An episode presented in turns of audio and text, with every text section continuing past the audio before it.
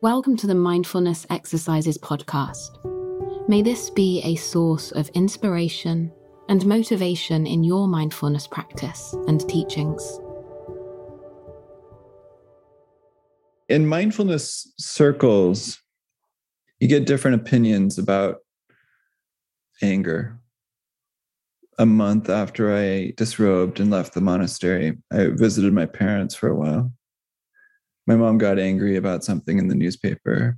And I relayed the story to my mom of something that the Buddha talked about, which is that even if some not so nice people attack you and sever all of your limbs, you know, one should relate to these people with compassion and care rather than feel angry.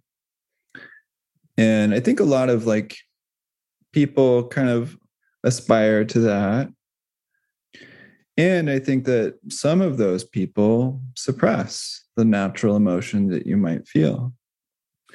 Sharon, in that book, Real Change, talks about anger and holds the view that if we feel angry, it may be a really good thing. like, you know we don't want to hold on to it and navigate our whole lives from that. But it can spark action. It can spark you know this fierce compassion. You know we want to tend to that anger with care and wisdom but it can be a positive driving force in its initial form.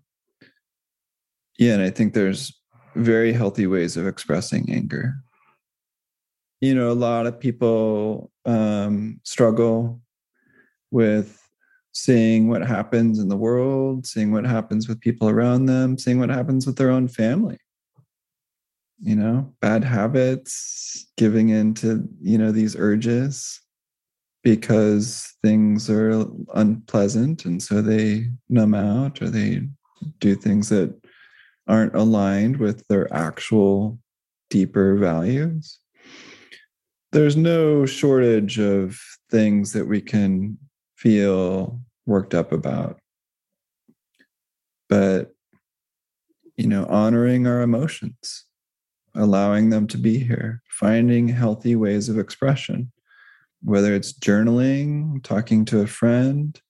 I highly recommend, you know, mindful communication training nonviolent communication training so that we can express things verbally without harming.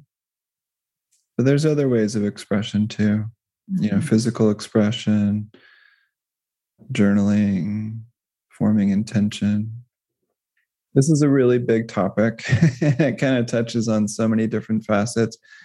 But I really recommend Sharon Salzberg's book, Real Change, because she eloquently talks about how mindfulness relates to these feelings of anger and wanting to help others. And it touches on fierce compassion.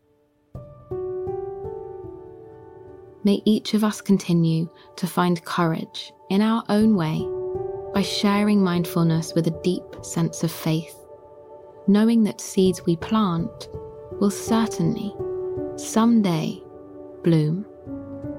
To learn more about Sean's mindfulness meditation teacher training program and the wisdom, support, and community that's available there, visit teach.mindfulnessexercises.com.